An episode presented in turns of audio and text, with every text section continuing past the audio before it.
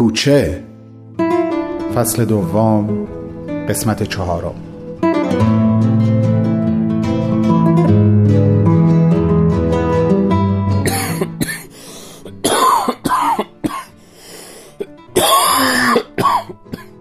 هنوز هوا کاملا روشن نشده بود که از شدت صرفه از خواب بیدار شد.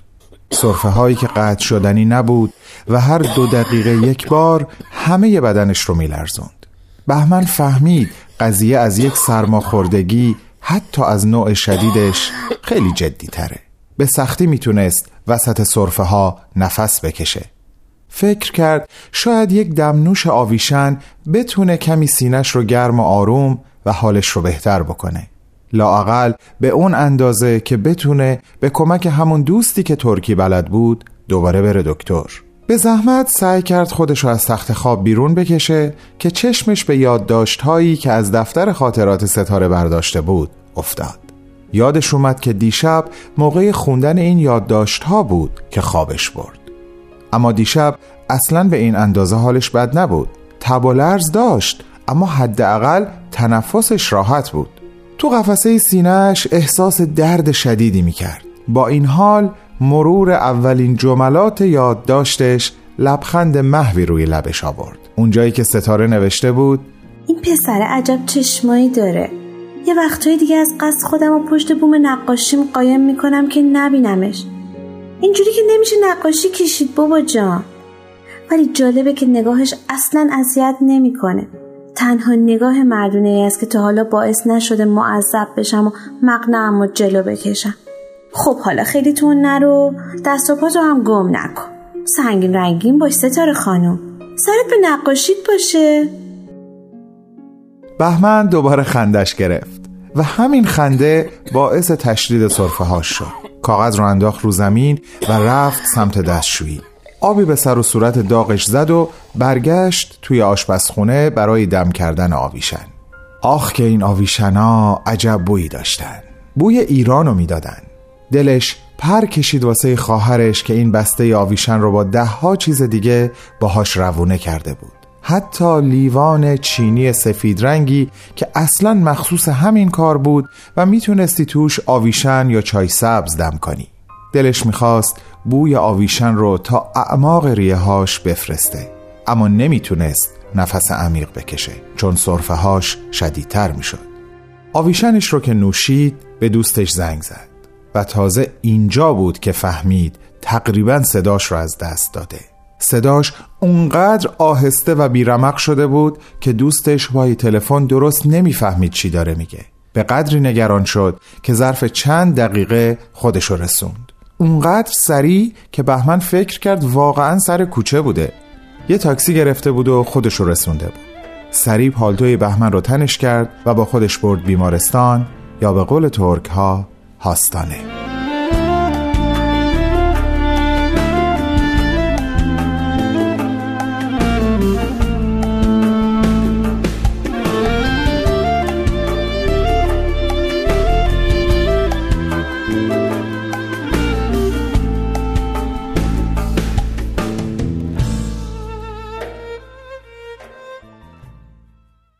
یک ساعت زودتر از زمانی که با حامد و شکیب قرار گذاشته بود رسیده بود استخر. از قصد زودتر اومده بود. می‌خواست کمی در خلوت خودش باشه و شنا کنه. همیشه شنا کردن بهش فرصت عمیق شدن در خودش رو می‌داد. وقتی از بالای سکوی پرتاب داخل آب شیرجه می‌زد احساس می‌کرد داره با سرعت به عمق درون خودش پرتاب میشه. و اون لحظه ای که بدنش مثل یک حجم سیال آب رو میشکافت و پایین می‌رفت. درست همون لحظه که دیگه هیچ صدایی نمیشنید احساس می‌کرد به لایتناهی درون خودش راه پیدا کرده.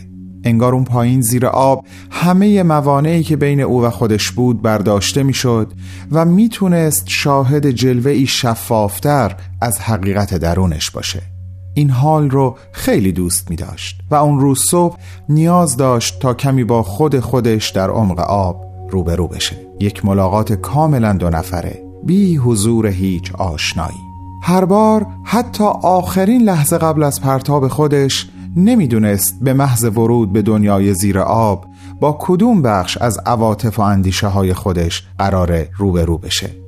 این حس اونو یاد حرف بهمن مینداخت که یک بار به او و ستاره گفته بود هر بار که برای نوشتن قسمتی تازه از داستان زندگیتون میشینم اصلا نمی‌دونم قراره چی بنویسم. چجوری می‌خوام شروع کنم و چجوری می‌خوام به انتها برسونم؟ شهاب موقع شنا بهتر این حس بهمن رو درک می‌کرد. حالا بالای سکو ایستاده بود و می‌دونست که اون پایین بخشی از وجودش انتظارشو می‌کشه. چشمهاش رو بست نفسی عمیق کشید و شیرجه زد.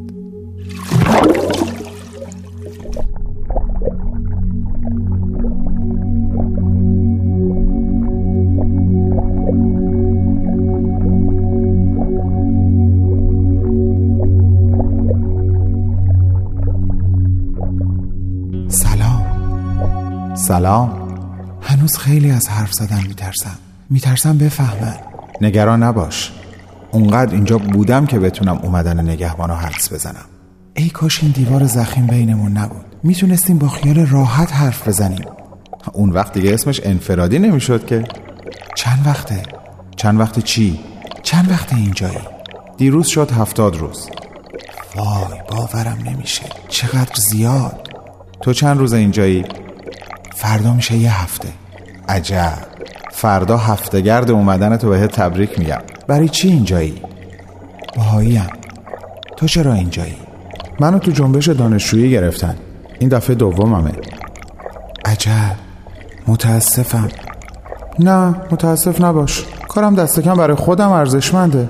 هرچند می‌دونم این قبیل فعالیت ها تو راسته کار شما ها نیست. شما خودتون رو درگیر سیاست نمی با نگرشتون آشنا. امیدوارم تو لاقل منو متهم نکنی که به سرنوشت کشورم بی هستم و آیندهش برام مهم نیست و از اینجور حرفا.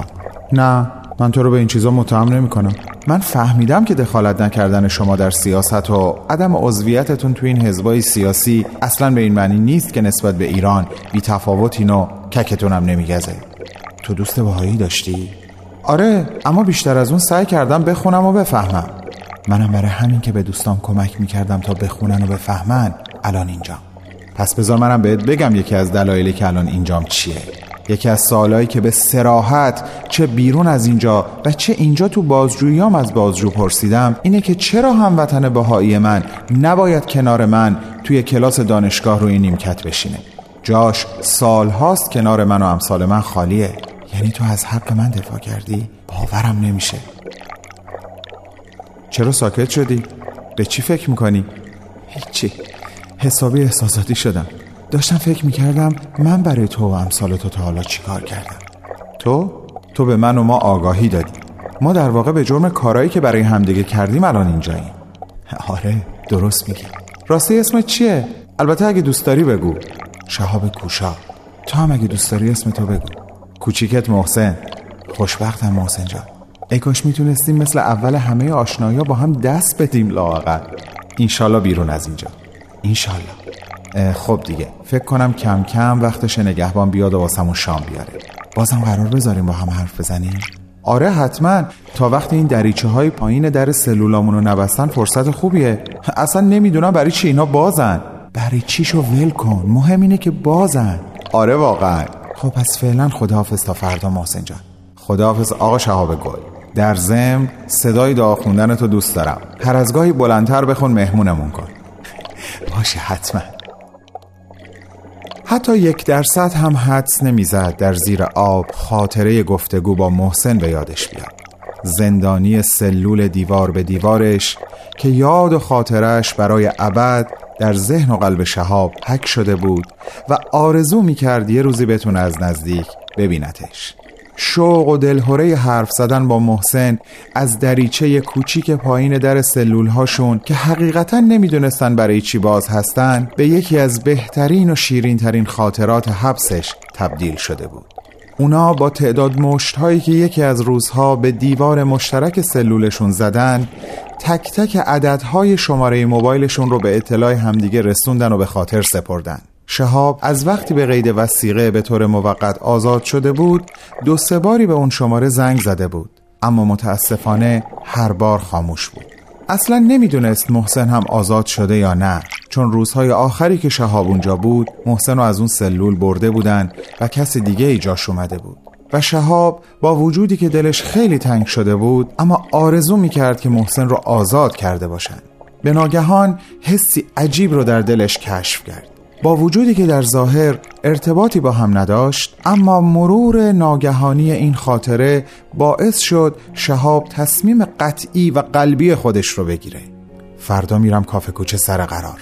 هر چه باد اینو گفت و از استخر بیرون اومد و رفت به سمت رخت کن حدس می‌زد حامد و شکیب دیگه رسیده باشن.